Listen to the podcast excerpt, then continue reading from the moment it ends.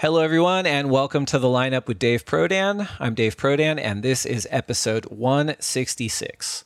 The world title deciding Rip Curl WSL finals has run at Lower Trestles, and when the dust settled between the five best men's and women's surfers of the season, it was Brazil's Filipe Toledo going back to back to claim his second world title, and Florida's Caroline Marks claiming her first.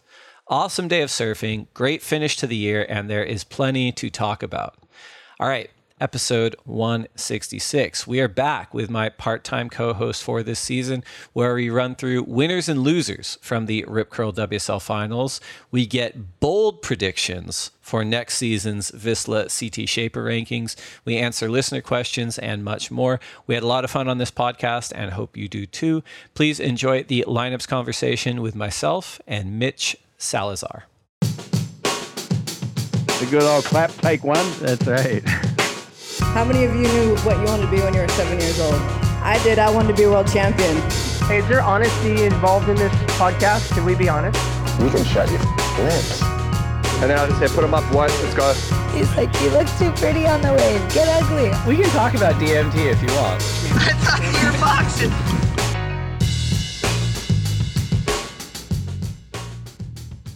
All right, we are back with the Lineup Podcast. I'm Dave Prodan here with my part time co host for this season, Mitch Salazar. And Mitch, just like that, the 2023 WSL Championship Tour season is over. The Rip Curl WSL finals at Lower Trestles are completed. We have this year's world champions back to back for Filipe Toledo and the very first for Caroline Marks. Mitch, we were both on the ground at the event. We both witnessed it in person. It's been a few days since uh, the dust settled. So, so how are you feeling? What, what were what were your impressions being there for the day? Well, I would have to say, Dave, one of the greatest days of surfing I've ever seen in competitive history. Uh, I mean, the performances we saw, the waves were on fire, and I actually thought that you know having that hurricane swell was actually a bit cooler to see at lower trestles, having it not be super perfect the entire time. Uh, a lot of beach break kind of different approaches, and when I say a beach break approach, they definitely had to be scouring and hunting for these waves out there. I especially noticed it in the two final matches afterwards, in between Caroline Marks and Carissa Moore, and then Filipe and Ethan. But what a day, Dave! A couple of great performances, a new world champion on the women's side after we had seen seen the dominance from Stephanie Gilmore, Tyler Wright, and Carissa Moore since 2007. We have our first Goofy Foot World Champ on the women's side since Chelsea Georgeson in 2005. Her name is Caroline Marks. It's pretty awesome. The weather cooperated for the whole day. And while the Rip Curl WSL Finals is the definitive uh, experience and platform for winners and losers. We have our own segment of winners and losers. We've been doing this every episode with you and I this season. So, Mitch, why don't you kick us off? Who who is your first loser from this last event of the CT season? It's pretty easy to me, Dave. I think it's the format opposers. Um, you know, it's the third time we've mm. had this event now the Rip Curl WSL Finals at Lower Trestles. I thought it was one of the most significant days in surfing history. We have our first Brazilian back-to-back world champion on the men's side in Filipe Toledo, and what a dominant performance we saw from him. But I just thought the feeling of being there for a finals day with great waves on after, with a lot of consistency out there in the water, and the crowd really showed up. Everybody wanted Griffin Colapinto to win. As you noticed, Dave, as soon as he lost, I would say that the beach went absolutely quiet, but then they erupted once Filipe was crowned world champion for the second time in a row. But yeah, those people that are still opposing the format, I think this gives us a real good chance to see some competitive matches and heats in terms of a finals day with consequence too. And especially when we have significant waves like the ones that we saw on finals day, Dave, I'm all for mm-hmm. it. I hope we get to see it next season again. What about yourself? Yeah, it's interesting. I think this is the third year of the Rip Curl WSL Finals format, and it is. It's a significant departure from how we crowned world champions for for decades. So people that liked it one way and maybe aren't on board um, with the new thing, that makes total sense. But I kind of agree with you. I think from an entertainment standpoint and from a surfing performance standpoint, right. I think this was the best year. Uh, I think it was so clean. I think the fans on the beach. I think the fans online. I think the competitors competitors in the event. They understood the rhythms of this format better than they have the past two seasons. We saw it in the water, we saw it outside the water. It was it was really really cool. And uh, you know, for my first loser, you know. I think it's kind of difficult to pick one. You know, I'm I'm averse to kind of naming any losers for surfers that are associated with this event, um, just because they've made it this far. But That said, you know, the opening one for me is probably just that first half of the opening heat of the day. It was match one with Oceanside's Caitlin Simmers up against Australia's Molly Picklum.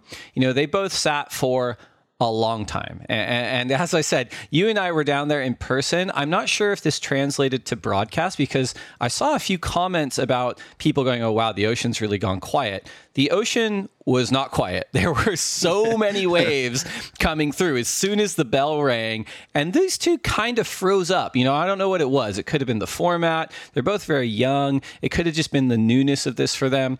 But these are 35 minute heats. The very first wave of that opening match wasn't ridden until the 1741 mark. So almost 20 minutes of good waves rolling in. Th- and uh, yeah, I think these two young surfers we mentioned, it's their first time at the finals.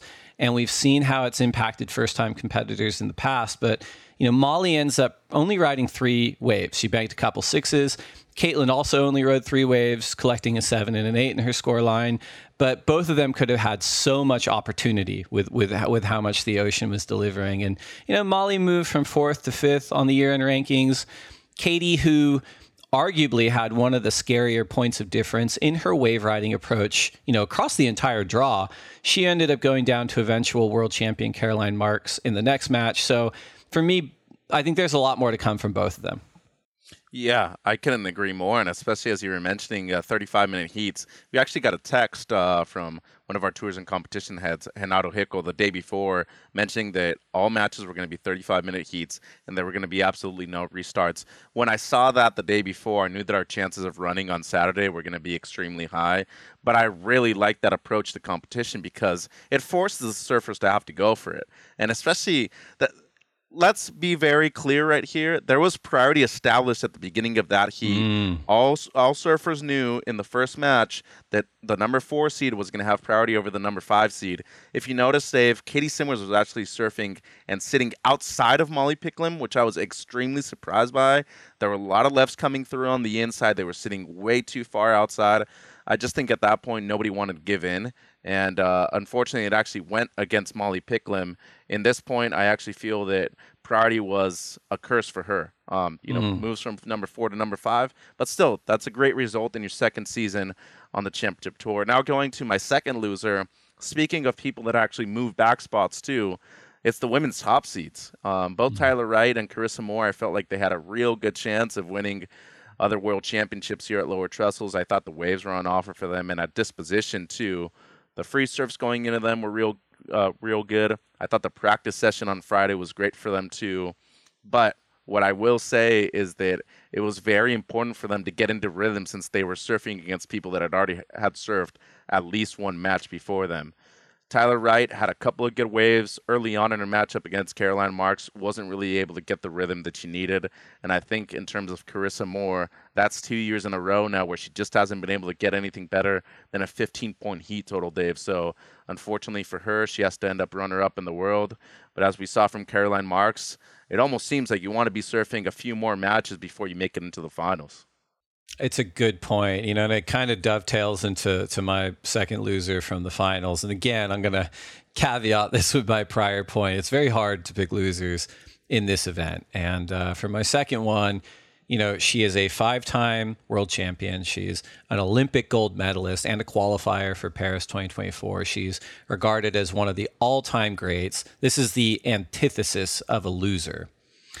However, you know, Carissa's performances in the past three years of this finals format as the number one seeded surfer have been well below her potential. You know, even in year one, even when she beat Tatiana and won the world title, she looked kind of shaky. You know, in the last two years, it's been the same and it and it stung her once again here. And you know this isn't an original thought. You know there's plenty of pundits out there that have speculated that she doesn't do well when she's the target and she would likely actually be better off coming into this format as the number 5 surfer instead of the number 1 surfer. But yeah i think have to call that out. You know her performances over 3 years of a sample size in this format as the number 1 seeded surfer you know it's an area that she can improve no doubt at all. And I think especially when you looked at the waves too, you had to be thinking that she was going to drop at least a couple of sevens per heat, right? And it just seemed to me in the second matchup she didn't have the sense of urgency. Both her and Caroline were maybe battling a bit too much for positioning, and they actually let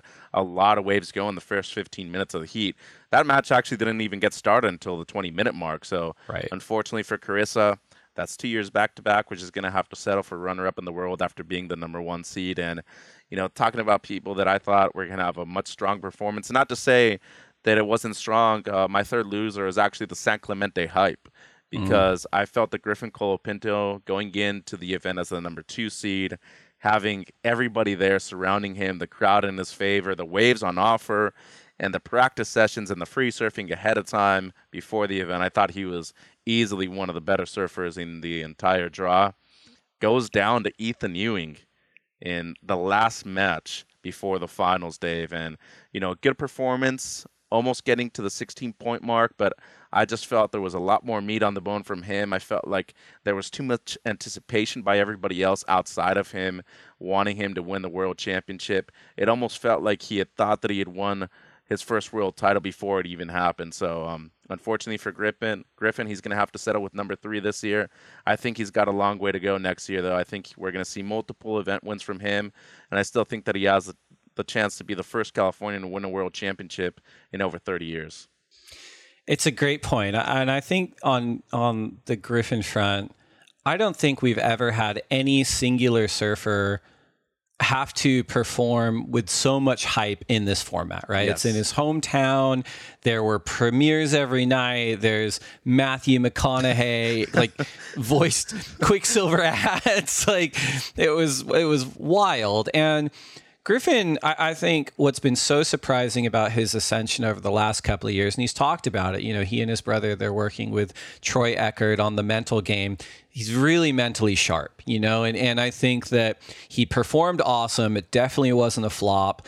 And I just felt like he dealt with all that energy so, so well. Even when he lost, he came in and, you know, he was bummed he was very gracious you know he very appreciative of everyone that turned up. And that's not an easy thing to do for anybody yet yeah uh, let alone someone that's so early on in their career. So props to him but but we'll get to it i think in the winners. He for as good as he served did not have an answer for for ethan ewing.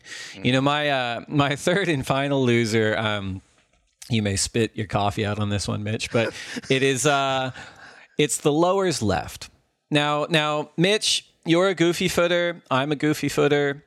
On the rare occasion that I surf lowers, I, I almost exclusively hunt those medium and inside left-handers, as they seem to be easier pickings for me. Um, but uh, you know, especially in recent years, I've become more and more convinced that the left may be a little bit fraudulent. Um, will I still surf it? Yes. Can people still tear the bag out of it? Absolutely yes. Is this a particularly profound take?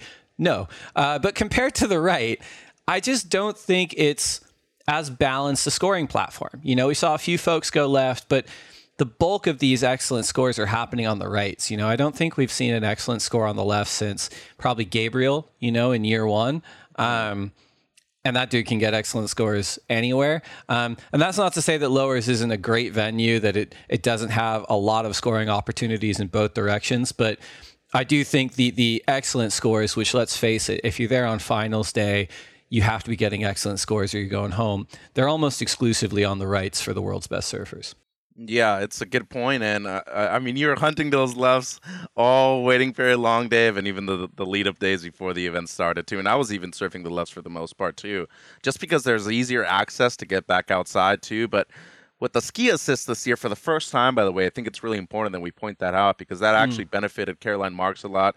She didn't have to do the paddle back around that much. Ski assist was huge for a lot of these people, especially for the people who were crowned world champions. But the left is a very intricate wave. It's a wave that you have to take certain angles at. And mm. I think, case in point, last year when it was a bit smaller, it benefited Italo style a lot more than everybody else. Yes, he wasn't posting those nines that we saw from Filipe, even eights, but those sevens were getting him through heats, especially when you're Mhm. comparing them to the rights, where there's maybe a lot more wall to work with. Certain sections on the left maybe stand up a bit more, but you do need to get there in time, and you need to be able to perform under pressure too. So it all depends on your style, and I think the kind of swall direction that we did see in the water too, I felt like it was benefiting the rights a bit more. Um, transitioning to the winners now, Dave, I actually think um, you know some of the best winners I've seen in a long time. Um, first one is an easy one. It's going to be our men's world champion, two-time world champion, back-to-back, Filipe Toledo, the adopted homeboy. The crowd erupted when he won his second world champion. I love that he is a man of his family. He went straight to his family after he was crowned the second time world champion, and he is just one of the greatest human beings on planet Earth. Um, if you heard his victory speech during the award ceremony, he was hyping up Caroline more than he was hyping up himself. And um, Hmm. you know, this guy works hard. I had to have to say that he had the most consistent year of his career during the regular season. That performance at Jeffreys Bay was incredible. I thought El Salvador was great, and I think Sunset Beach was his biggest victory over Griffin Colapinto. But the consistency led to him being the number one seed in back-to-back years. He's the only surfer on the men's side to make it to the final matches in all three editions of the Rip Curl WSL Finals. Dave. It's a great point. I have a feeling our, our winners are going to be very, very similar because my very first one was uh, Filipe as well. I thought you said it perfectly. You know, and, and I mean, let's be clear. The whole point of our winners and losers segment this season is that these are meant to be a little more editorial than just your straight results at each event. And as such, we haven't really had Filipe in here that much. You know, he's referenced a lot. You know, Ethan winning will get, or sorry, Ethan Ewing will get a, a, a winning spot from us, you know, at J Bay for supplanting Jordy Smith as the guy to watch out there. But then Filipe ends up winning the event, and we almost grade him on a slightly different scale on the editorial side. And Yeah. the truth is, he's just, he's a cut above, if not several cuts above every other surfer on tour in most waves on the planet. And that is really incredible. And of course, you know, as he's admitted, he needs to develop another gear of comfort at venues like Pipeline and Teahupo'o.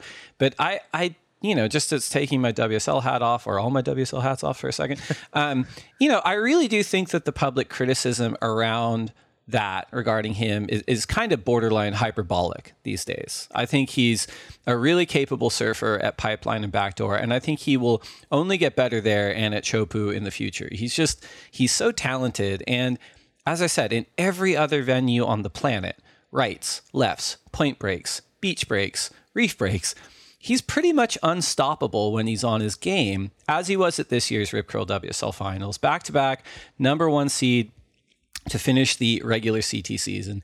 Back to back wins at the Rip Curl WSL finals and well deserved back to back world titles for Filipe Toledo. Just really incredible stuff. Yeah, and uh, I love that you bring up the point that everybody's super critical on him when it comes to heavy waves and stuff like that. We all remember what happened against him uh, versus Jack Robinson at the box a few years ago at Jack's home break. And I mean, he didn't even catch a wave. You know, he came Mhm. in without catching a wave. He knew that he wasn't going to have a single chance of beating Jack in those kind of conditions, especially at home. But, um, you know, he also picked his poison this year. Pipeline wasn't that big, and he knew that. He still got a good result. He was one of the best surfers. I actually thought he had a pretty good shot of winning on finals day, but things didn't go his way in terms of rhythm. Kind of shuts everybody up over at Sunset Beach. That's a heavy wave. It's a very difficult wave to surf. You're riding a much larger board, and he actually lost the opening exchange to Griffin Colapinto in that final. Ended up winning. Then you go Mhm. to Tahiti. He's the number one seed. He's leading by a long shot. Why in hell would you go for something that is unnecessary? Why would you put yourself at risk of not even surfing at the Rip Curl WSL finals, getting another world championship? Look at what happened to Ethan Ewing.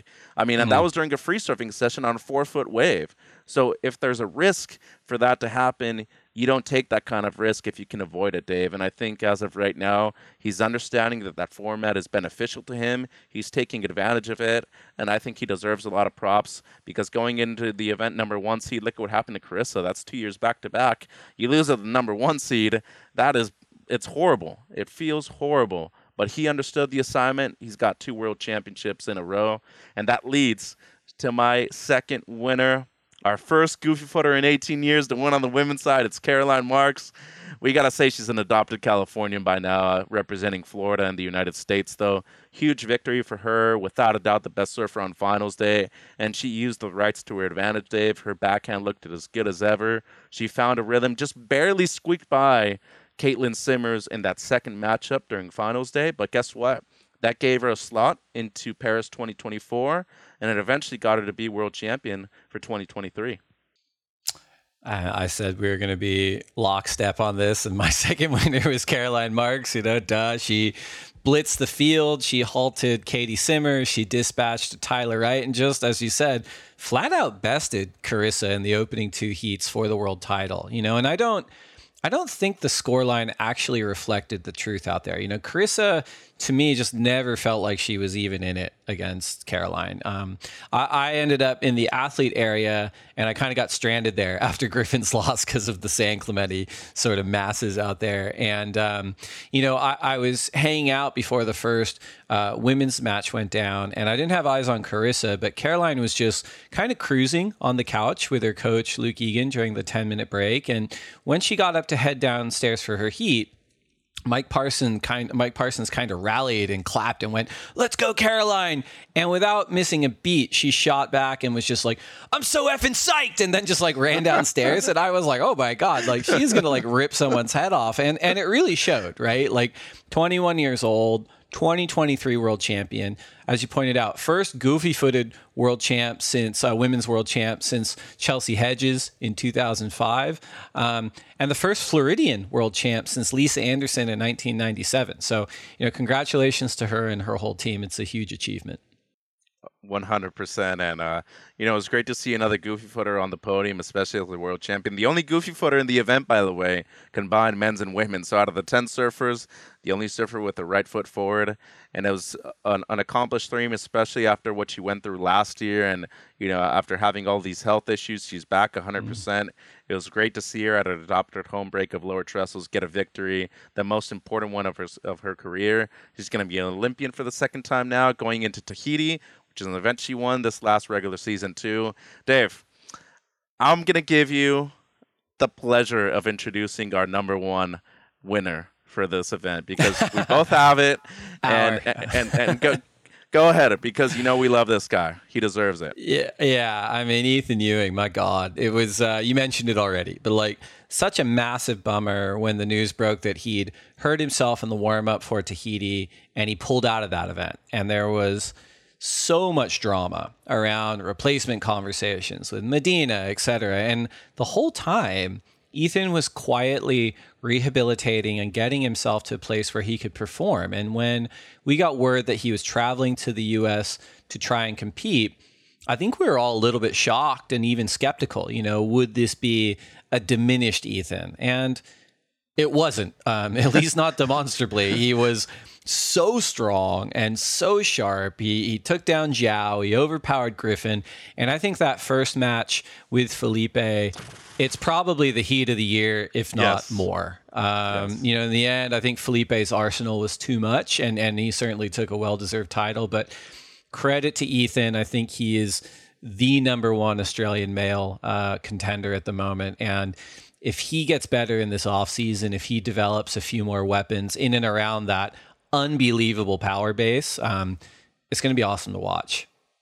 Absolutely. The people's champ, as I'd like to call him for this. I actually owe Ethan a huge apology because on our post Tahiti episode, I said that his heat was actually going to be a freebie. We didn't know. I mean, I was just speculating at the moment. He had two broken vertebrae. I was thinking, okay, this kid's probably not even going to be able to stand up on a surfboard. I spoke to his dad, Bill, on Friday. Um, the first day of the waiting period, he was free surfing. We had we had the event called off he was like, "Oh yeah, Mitch, how do you see Ethan?" You know, during the practice session yesterday, I was like, "He looked amazing. He was actually the standout out of everybody." And we're talking about Filipe, who's the mm-hmm. best out here, and he's like, "Oh, you're not just saying that, are you?" I was like, "No, he looked for real." And as soon as he stood up for the first wave against Joao, and there was a huge mismatch right there, I just felt okay. He's going all the way. He's going all the way to the finals, and it's going to be a tough matchup for Filipe over completely overpowers Griffin. I thought there was a huge difference. I mean, you look Yeah. at the point total, 17 points to 15.96. I even Yeah. thought the spread could have been a little higher, to be honest. But he dropped a few XN scores during the day, had multiple 17 point plus heats, and th- I agree that first heat against Filipe might be one of the greatest matchups I've seen ever. I mean, one of the Yeah. all-time great heats, and um, his stock to me personally went up through the roof. I think it's one of the best performances I've seen during a single day of surfing in competitive history, Dave. It was awesome. Well, that's it. That was the third incarnation of the Rip Curl WSL Finals, and that was our winners and losers from that event. We're going to take a quick break to get a word in from our sponsors, and we'll come right back. WSLStore.com is powered by Shopify. We love the analytics we can check on the go. A lot of us are addicted to checking the Shopify app on our phones. We also love the automations and marketing integrations with our social and YouTube channels. It has incredible features to help us manage our global audience, including international taxation support and great shipping optionality. Shopify is the global commerce platform that helps you sell at every stage of your business. From the launch your online shop stage to the first real life store stage, all the way to the did we just hit a million orders stage, Shopify is there to help you grow. Whether you're auctioning autographed apparel or selling sleek skis, Shopify helps you sell everywhere. From their all in one e commerce platform to their in person POS system, wherever and whatever you're selling, Shopify has got you covered. Shopify helps you turn browsers into buyers with the internet's best converting checkout, up to 36% better compared to other leading commerce platforms.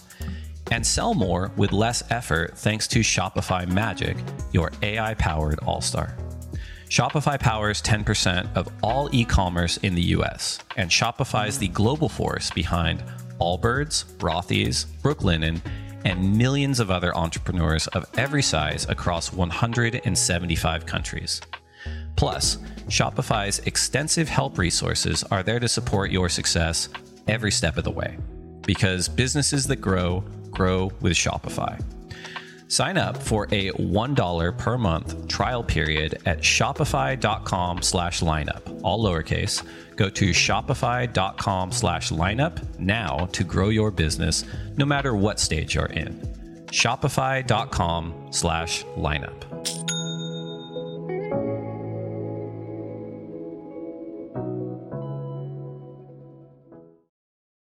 All right, we are back. This is the Lineup Podcast. I'm Dave Prodan here with Mitch Salazar.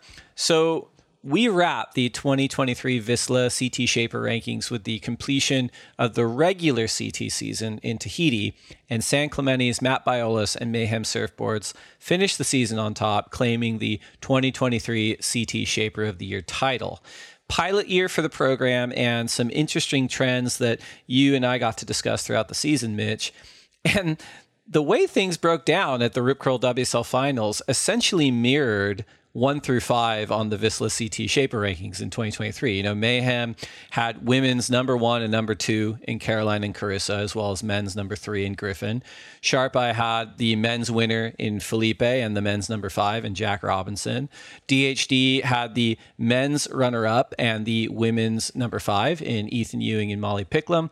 Pyzel took women's number three in Tyler Wright. Channel Islands, men's number four in João Chianca. And Chris Borst had women's number four in Caitlin Simmers. Now, Mitch, did you have any observations from your very keen eyes in terms of equipment going down at this event at Lower Trestles? A lot of swallowtails, Dave. I like to see the Mm. resurgence of that. Uh, when I actually asked uh, Matt Biolos during the U.S. Open, you know why a lot of people are riding so many swallowtails nowadays. He's like they're basically two round pins, you know. So there's a lot of control that you can have out there, but you're still having that progressiveness uh, progressiveness factor. So it's just Mm. a little looser than a round pin tail, but it still has the same amount of control. We saw it from Filipe um, on the women's side. Sorry, I'm getting my notes here. We saw it with uh, Tyler, I believe, during the free surfs. Katie rode one during the free surfs too, and then uh, Joao was riding one too. Um, Mhm. So I saw a lot of swallowtails. Obviously, the use of the round pin is still huge, but um, to be honest, despite how good Ethan Ewing looked, I felt like he could have been riding a little bit of a longer board, maybe just a half an inch or an inch. I feel like there were some times where maybe that's why he was having such a hard time beating Filipe too. Maybe drawing out those arcs a little bit more might have been a bit more beneficial, especially adding a little bit of variation at the end of those maneuvers. But all in all, high performance surfboards are going through the roof right now. I thought Sharp Eyes boards looked as great as always, but you got to give props to Mayhem again. He had both finalists on the women's side. And if it weren't for Yago Dora just slightly missing out right there, he would have had two surfers in the men's final five. You know, one of the things that I was um, obsessed with, and uh, understandably upset that not the entire world wasn't as obsessed as I was, is the board that Filipe won the 2022 world title on was that Dark Arts vacuum bag carbon fiber quad, which mm-hmm. is a real departure from your standard thruster Ferrari. Now, he didn't ride that one this year. He had it in the quiver. He opted for, I think, a round pin thruster. You know, Mitch, w- what do you think the thinking was in terms of deciding on, you know, the round pin thruster for this year's conditions versus that um, carbon uh, quad for last year's conditions? Yeah, it's an excellent question because he actually rode that the first year when he made mm. the finals against Gabe, and it was around a similar size. It was just as big. I, I felt. I think it was just a, a sense of commodity for him. He had mm. maybe ridden that board a bit too much, and he was thinking to himself that it was going to be that board that he rode in the two final matchups against Ethan that he felt the most comfortable with. But during the free surfs and especially during the practice session, I thought the Sharp Eye times Dark Arts Carbon Fiber was great. Um, in in the end, it just came down to him you know, feeling more confident on a single board. But I think if he would have ridden that board, the result probably still would have been the same. But as you noticed, the nine point ride that he had in the first exchange against Ethan Ewing in the first matchup, that was a wave with just one carve and a straight air. It right. was that round tail that I think gave him the added finish to be able to control the board, especially with the size of the wave too. Waves really picked up during the final. I felt like it peaked during the, that time of the day. But um, yeah, in the end, it was it was definitely an odd choice because I felt like leading up to it, he was going to ride it again, especially since mm. he rode it in 2021 when conditions were almost the same. Obviously, it worked. And I guess this is neither here nor there, but I thought it was such an interesting moment in his second match against Ethan Ewing. You know, Ethan had been surfing the Darren Handley all day. He looked unbelievable. That board looked fantastic. But at the very end, there was an exchange where Ethan got the first wave and buckled his board. He, yep. I think there was just a few minutes left. He was still down. He still needed a score. I think he needed like a six or a seven, but he lost priority because he had to take the ski in and change boards. And that really changed the tone in the dying minutes of that men's final because Filipe held priority. I don't think there was really that many waves that came through, but it, it definitely changed the tone. I'm wondering if you picked up on that when you were watching it in the booth. For sure. I mean, that's when Filipe got his backup score and he was able mm. to move way far out in front. And remember, yeah. during that second matchup, too, they actually waited a long time. They were actually out of position for one set. I mm-hmm. think if Ethan would have been in position for that set and started off with a seven, maybe even going excellent, that matchup actually goes to him. I don't think there was enough time for both of them to get two excellent scores after that. So unfortunately, they were just a little bit out of position. But it's that cat and mouse game. Carissa right. and Caroline were playing it too. Yeah. Well, we have a few months to review, you know, the Vissla CT Shaper rankings program, consider updates potentially for next year, but that's also a few months for the shapers and the surfers to make moves as well. So Mitch, more than almost anyone I know, probably but more than anyone I know. Why am I couching it with almost? You have your ear to the ground on what's happening in these surfer shaper relationships. And I would like to get a few bold predictions from you in this arena for the 2024 WSL Championship Tour season. Like when you sent out this outline the other day and I was reading through it, this was the one section that I was kind of afraid of because I knew that a, a question Make like this some was going to come enemies. Come on, Mitch. I knew something like this was gonna up, gonna come up, especially after we saw all the shapers there. I saw Darren. I hung out with Brick quite a bit, and Brent Power from Channel Islands, the team manager too. And obviously, I saw Matt. But um, you know, I think the biggest prediction for me is that João's relationship with Britt and everybody from CI is just going to increase. mm. they've really developed a great relationship with him. And I mean, they were hands on for two weeks down there. Brett came down. He was down here for almost two weeks. Same thing with Brent. He was away from his family, and they were really focusing on the boards that João needed for this event. Case in point, it worked because he beat Jack Robinson in the first matchup with a strong performance, was doing well against Ethan until he just got comboed afterwards. But in a span of 48 hours after João selected one of the boards that he was using during the warm ups, he said, This is the one. They made eight boards for him in a span of 48 hours. Out of those eight boards, he actually took down four of them for finals day and rode the one eventually to a fourth place finish in 2023. I think a prediction for me is that CI and João Chianca, they're going to come out with a few more original models like the one he was riding here at this event. And I think we're going to see CI surfboards expand a lot more in Brazil too and in South America, Dave. That's interesting. I, I, I think uh, one thing to note about João, this was his first full year on the mm-hmm. championship tour, right? He was on last year. He fell off at the mid year cutoff and he finished fourth. Do you want to know who the last surfer on the men's tour to finish fourth in the world was with just one full year under their belt? Uh, was it 2000s or 90s? Am I going back too far?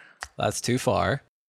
Okay, go ahead. Hit me with it. Uh, just a little surfer by the name of John John Florence. John John Florence came on at the mid-year mark in 2011 surfed mm-hmm. a few events, and then his first full year in 2012 finished fourth in the world. So pretty wow. good company for João Chianca to be in. What's your next bold prediction in the the surfer shaper space for next season? Okay, I saw Marcio Zouvi down there from Sharp, Sharp Eye Surfboards. Um, I think that Sharp Eye Surfboards they're going to decrease their team by a mm. decent number. Um, I don't want to say five or six surfers. I think it's going to be two or three surfers. to make a lot of surfers nervous. They're going to be like, "Holy crap!" Well, but two or three surfers, when you look at the people that they have on tour, that's a good chunk, you know. And mm. I think those two or three surfers are going to picked up, get picked picked up by somebody else. I especially think the Channel Islands is going to have to sign at least one more person on either the men's or the women's side. But uh, yeah, I think Sharp Eye Surfboards, they're going to have some cuts. I just think that there's not enough personal attention to certain mm. surfers, especially towards the back end. I think that opens up the door for a lot of the smaller shapers or resurging brands like Channel Island Surfboards and maybe even Borst. You know, Borst is in company with just Caitlin Simmers. The boards obviously work. Mm-hmm. Why not go for a shaper that's smaller? Courtney Conlogue was on stamps for the entire time she was on the CT too. Sure. It obviously works, and having an inter- intimate relationship with your with your shaper, and especially as a good surfer like Tim Stamps or Chris Borst, I think that relationship could go a long way. I think that's an interesting one. I, mean, we've been talking about all season. You know, they they had the biggest team, and I think a lot of people were like, "Well, you know, the Shaper ranking should just have like one or two the top performing surfers." But what that doesn't reflect is that a good chunk of the best surfers on the planet are choosing to go to this program right? Yes. and i think that that's important to reflect in this. Like we're just we're not being subjective here. We're just kind of creating an expression of data. And the data said that over the last few years a huge majority of the world's best surfers have sought out sharp eye and it's benefited them to to great degrees. I think it's an interesting call. I think it's the natural thing for things to kind of level out. I'm curious if you think that if there is any movement on the Sharp Eye program, is it going to come from a Sharp Eye saying, "Look, we're going to focus on a smaller team. Thanks so much," or is it going to come from B other programs going to their program and saying, "We we're going to pull you away"? I think B, um, mm. because unless you're one of the top tier surfers, you're still paying a certain chunk of money for the boards. I mean, it's not right. like you're paying six hundred dollars for each board. I mean, that's still a lot of money. But if you're paying three fifty, you know, two eighty, something like that per board, say you're ordering ten boards for a three month period out of the year. That's still a good chunk of money that you're spending sure. just on surfboard equipment. So if somebody offers you a contract and says, "Hey, you know, you're going to be on our team, we're going to give you free boards, and you're going to have direct attention to your shaper," it would be hard for me to pass that up. Even as a CT surfer, you're getting direct attention, you're getting talked to every single day or at least on a weekly basis to be able to work on boards and equipment. I'd say yes to that all day long, especially if it came from a good manufacturing program like Channel Islands. I like it. Any other bold predictions before we move on to our, our next segment regarding the uh, Vissla CT Shaper rankings for 2024? I would not be surprised to see a big shakeup when it comes to the rankings next year because, mm.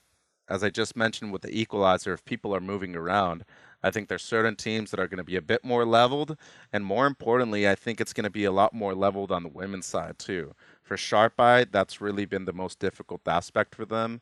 If it weren't for Tatiana Weston-Webb and Johanne Defay, they wouldn't really have any kind of competition whatsoever, but they mm. need to get results. Channel Islands, Lakey Peterson had a victory over at Jeffreys Bay.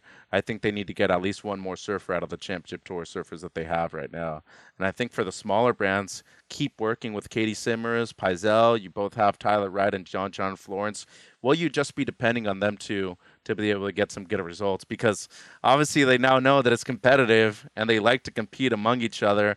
And there's a there's a day at the surf ranch on the line too, people. So get a free day oh, at the surf ranch. That's pretty cool an overnight stay and surf at the surf ranch. But okay. yeah, for sure.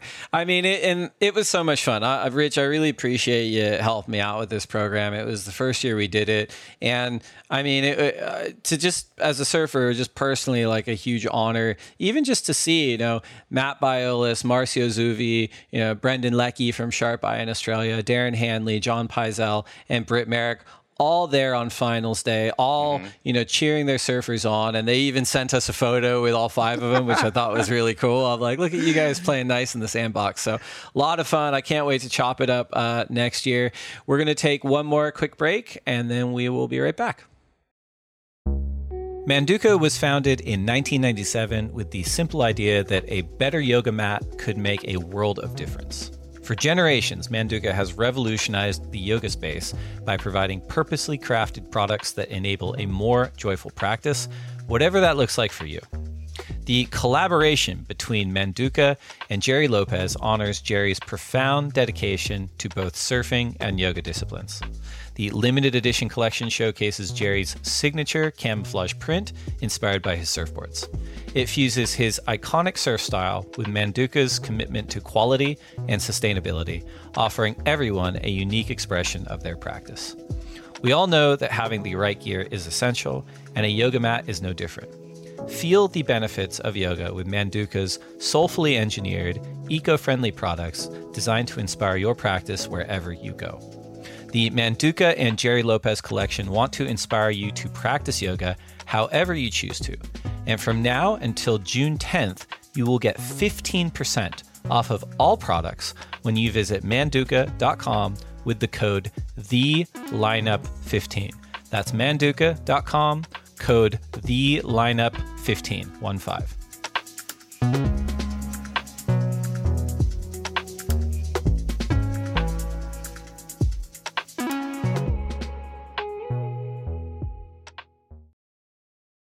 Welcome back, everybody, to the Lineup Pod. I'm Mitchell Salazar, alongside the greatest host of a surfing podcast out there, Dave Prodan. Dave, remember, if everybody listening, we don't get to your question this time, you can always write us at the Lineup Pod. And if we, you know, do get to your answer and you do get a great answer, you got to thank Dave Prodan and our obviously our producer Miguel Clemente, who has been awesome all year long. Need to get him out there because he's been a huge part of our success. But of course, the fans, as always, we really appreciate you guys. So our first question, Dave, from at Shapeshifters Mag: How do you feel about Chianca style of surfing? I love it. I I love it too. I mean, I think. Uh, I remember, I think a couple years ago when the Challenger Series season finished at Haleiwa was the first time I really noticed João in kind of more high performance waves. And I, it was a really good field at that contest. And João, he just looked faster than everyone and was just so on rail. And I think we've just seen him develop over the last few years. He obviously charges. He's a fantastic tube rider. I think he gets a bit of his uh, big wave credentials from his brother. Um, but I just think he's such a good all around surfer. He's so strong, he's so fast. And I, I think we've been saying it all year. You know, what we've noticed with this Rip Curl WSL Finals format over the last few years is that the new surfers, the young surfers, sometimes they kind of melt under the spotlight. It's a really different kind of energy. There's so much attention on it. And I thought he elevated. I thought he surfed fantastic. I thought he looked calm and loose. And I really felt like he had some competitive weapons against a really gnarly field. I, I thought he surfed great. What, what about you, Mitch? I thought he surfed great too. And I think um, the team over at Channel Islands had a, big thing in their mind when they handpicked this kid to kind of like be the forefront of their program too. I think they knew what they were doing, and it's obviously worked out too. He's number four in the world, and in just his first full season, because the first one wasn't able to make the mid-year cut despite having a couple of great heats against John John Florence. But as you said, he's a well-rounded surfer, get everywhere. Obviously, he, we can see what he can do in the barrel too. But you know, he's going into the Olympics too, and I actually think that formatting right there is very beneficial to him. I'm really excited mm. to see him compete in Tahiti. Um, but I think overall, I'm a huge fan of him. I like to see him surf bigger waves. I think that he can improve a bit with just calming down a little bit. We did see it a lot here at the finals, but um, overall in big heats, I think there's still a little bit of a necessity for him to relax a bit more. But I mean, if that's my only critique, he's doing quite well. Um, our second question, Dave, from at Norbel R. What do you think was the biggest miss from Ethan? Truly power surfing at its best. I mean, this is a good question. I, I, I think you kind of hit the nail on the head a little bit in our prior segment. Maybe and I don't know if this is the answer or not, but but maybe as you said, a little bit longer board, which maybe would have allowed him to emphasize his power surfing even more and mm. create a little bit of variation there. I mean, I think we talked about he he he outmatched João Chianca, who looked great. And then against Griffin, I think he and Griffin were really trying to go power for power. And Griffin is one of the best power surfers on the planet. And he just had no answer for Ethan. I think Ethan's strength and his technique and his boards, that the the amount of spray that was being thrown on similar section was just night and day. And I think similar to Norbeller's question, I think the answer for someone like Griffin against Ethan was that Griffin really needed to loose the fins and go to the air probably earlier in that match mm-hmm. to create a point of difference. I think Griffin is so well rounded that he probably thought, well, I'm just going to I'm going to surf to whatever the section I get. And it was a lot of rail surfing and a lot of power surfing. But I think, you know, if he could rewind the tape on that, he probably would have had a different approach. With Ethan against Filipe, I think going back to your answer, Mitch, is the right one. Knowing that probably no surfer on the planet and no surfer in history can kind of keep up with Filipe's air game, right? And his speed and his ability to do, you know, fin free progressive combinations. And I think Ethan and his team would have known that, right? So I think two things. I think, as you pointed out, emphasizing the power and creating whatever degree of variation he could within that repertoire was probably the approach for this event. But it wouldn't shock me if in the off season he really developed more above the lip weapons um, just to be able to pull them out in those scenarios. I don't know. What do you think about this one, Mitch? I think your answer was great. Um, it, what we saw in Brazil in the final, I don't know if you recall, there was a six there that broke combination against Yago Dora. It was a throw tail reverse towards the beach. It was a pretty high mm. risk maneuver, but it wasn't necessarily an air. But he can throw the fins around. He can bring some variation and some innovation to his platter. If I'm taking my my work hat off though. I really need to emphasize what an inspirational performance this was, just based off of any kind of athletics, because the kid broke two vertebrae less than a month before this event started. And, um, you know, I was watching these heats, and especially, you know, I, I, was able to broadcast one of his heats, which was the heat against Griffin Colapinto. I was so proud of what we've come as far as terms uh, of surfers, as athletes, and as a mm-hmm. league to be able to witness this and to give him the platform that he deserved. I think that's why he's really the people's champ right now. But he, mm. he was proving that you don't necessarily have to have the best air game to be the most progressive surfer in the world. There's mm. progression in a lot of these turns on rail, on the face of the wave. And I think a lot of people need to realize that the degree of difficulty, the risk in these maneuvers, and especially with the amount of power and speed that he was putting through them, the emphasis on flow from Ethan Ewing was really present during his finals run, and um, I was just glad to be in the presence of it, Dave. So it was really awesome to watch. Um, our last question It might be the last question that we're going to have for the entire season. At I Danella D. What do you think about the format now that Carissa lost two world titles after two super dominant seasons only? Hmm. I mean, it's a good question. I think we kind of talked about the format from a high performance entertainment standpoint earlier, and we talked about how it's not only the last two seasons, but probably all three seasons. Carissa's probably surfed well beneath her potential um, in, in, those kinds of conditions. Um, you know, it's a tricky one. I, I think the tours and competition team, working with the surfers, working with the administration, working with all of our partners around the world and creating the very best platform to progress the best surfing possible that's that's the business right and i think the finals has injected a really interesting uh, uh, evolution to that, you know, and we've seen some amazing performances. We've talked about them kind of all podcast. Is it perfect?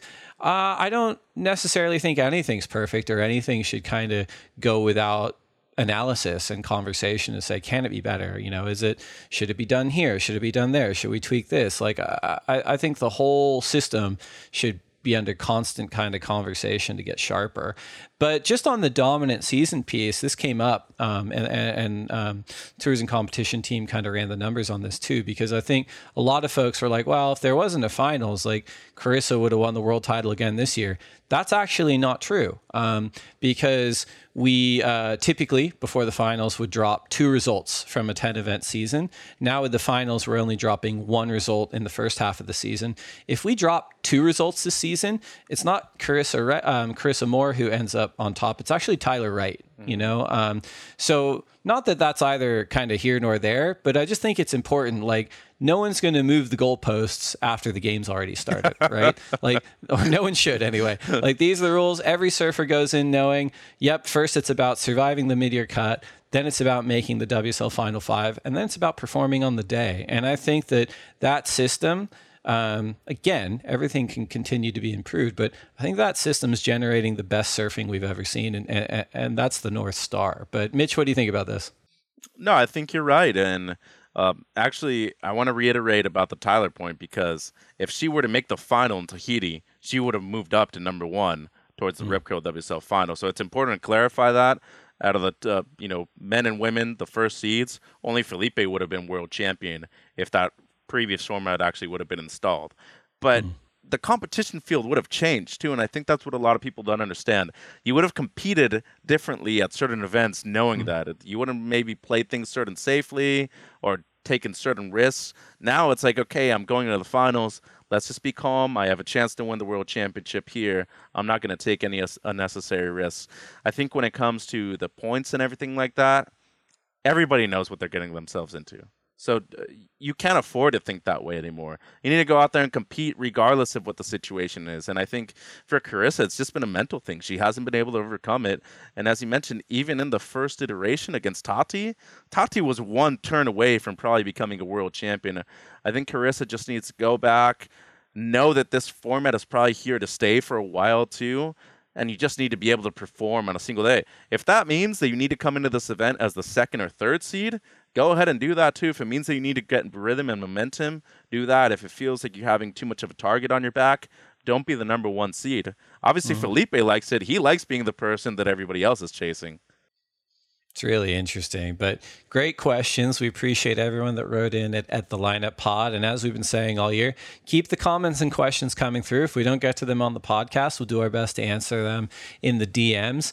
Um, on the topic of, of, fans, we do want to give a shout out. We we had a fantasy league for the lineup podcast this year, and we had a lot of people uh, joined and a lot of people performed. And you know, when it came to that finals event, the Rip Curl WSL finals, Big shout out to, uh, I got to look at this really closely, Ponic Dave, who took the big win over Rod Margs and Colapinto Beans. And since it's the finals, we'll go number four and five Barrels and Dougie. Geez, Barrels must have been a hard name to get. But congratulations to Ponic Dave for taking out the finals. And then, Mitch, I think you've been across the entire season. How did, how did they perform?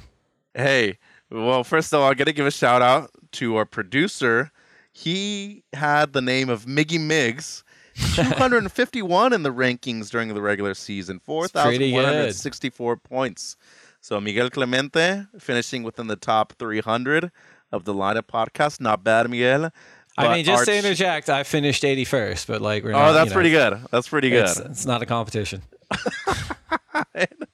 it kind of sounds like it but our regular season champion is, is none other than Yard Panther. 8,421.03 points. Huge congrats to Yard Panther. Second place to Luke Smith, 8,361. Chipper in third, 8,336. Corn Washing Guru is our number fourth place finisher. And Joao Guerra in fifth. But Yard Panther taking the win and by just under 100 points too, Dave. That's pretty impressive, especially when you consider how close a lot of these rankings were going into Tahiti. Good team names too. Yeah, big big Mm. ups to Yard Panther and Corn Washing Guru. Pretty good. Chipper. Yeah, sure. And you know, Luke Smith, good work. We appreciate the honesty. Um, well, Mitch, man, this has been so much fun. Um, I hope we get to see each other before the start of the 2024 season. I'm sure we will, but really appreciate uh, you coming on the podcast today and all season long. Appreciate everyone for playing the fantasy game and for writing in at the lineup pod. And uh, I'm sure we're all going to talk soon. Yes, sir. Thanks for everything, Dave. Appreciate you very much and what you do for the sport of professional surfing. See you at the beginning of next season. And uh, remember, we got a couple of Challenger Series events coming up still. We still have the Longboard World Championship to be decided. So tune in for those events. You can watch everything on WorldSurfLeague.com. So that's it. That's the lineups conversation with myself and Mitch Salazar. I hope you enjoyed it. Congratulations once again to Caroline Marks and Filipe Toledo for claiming the Rip Curl WSL Finals and the 2023 World Titles. Today's episode is executive produced by Jed Pearson, Tim Greenberg, and myself. Produced by Miguel Clemente and Mitch Salazar, with art direction by Jason Penning and copywriting by Dan Willen. Thanks to them and thanks to our sponsors. We appreciate their support. The lineup acknowledges that it's recorded and produced on the ancestral lands of the Chumash, the Kumeyaay, and the Tongva native people. I hope you get some waves wherever you are, and we'll see you next Tuesday.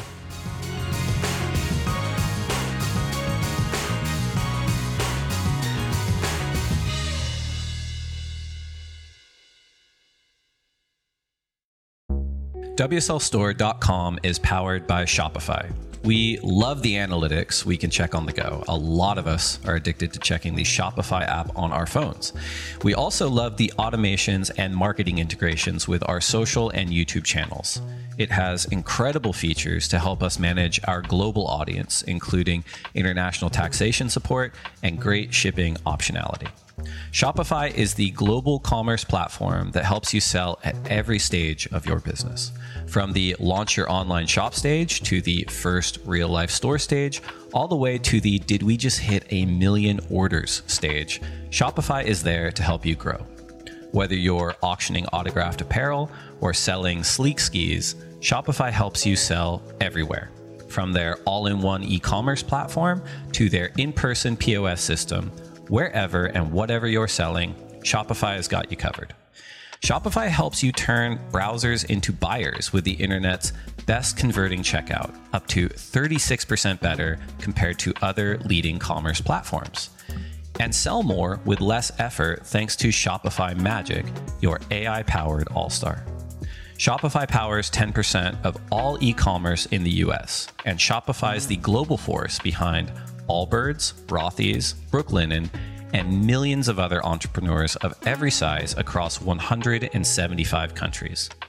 Plus, Shopify's extensive help resources are there to support your success every step of the way. Because businesses that grow, grow with Shopify. Sign up for a $1 per month trial period at shopify.com slash lineup, all lowercase. Go to shopify.com slash lineup now to grow your business no matter what stage you're in. Shopify.com slash lineup.